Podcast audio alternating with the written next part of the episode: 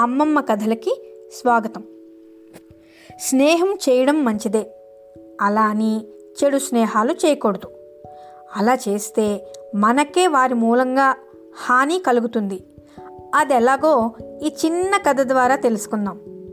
కథ పేరు స్నేహం. ఒక ఊరిలో ఓ గాడిద ఉండేది.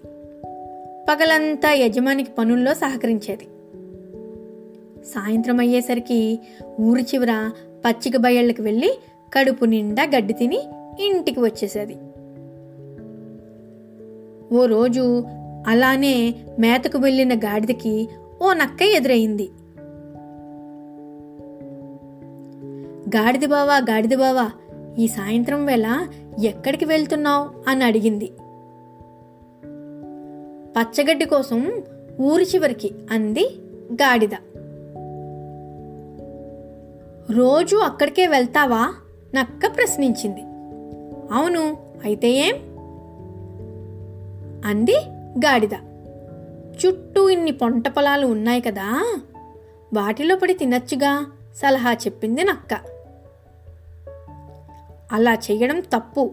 ఒకవేళ ఆ పొలం యజమాని కంటబడితే వీపు విమానం మోతే గాడిద చెప్పింది.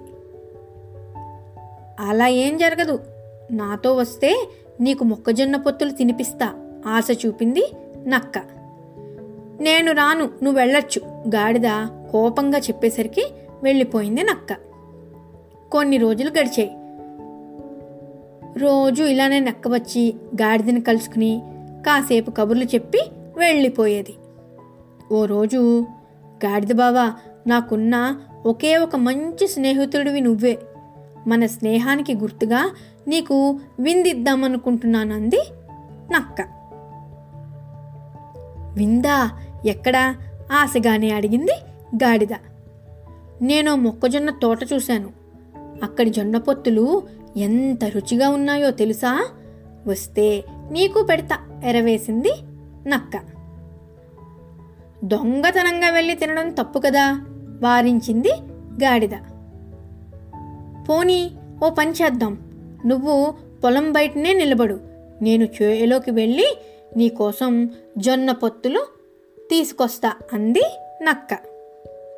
నేను రాను అని చాలాసార్లు చెప్పిన గాడిద నీ స్నేహితుడి కోసం ఈ మాత్రం కూడా చెయ్యలేవా అని నక్క బ్రతిమాలేసరికి వెంట వెళ్ళడానికి ఒప్పుకుంది.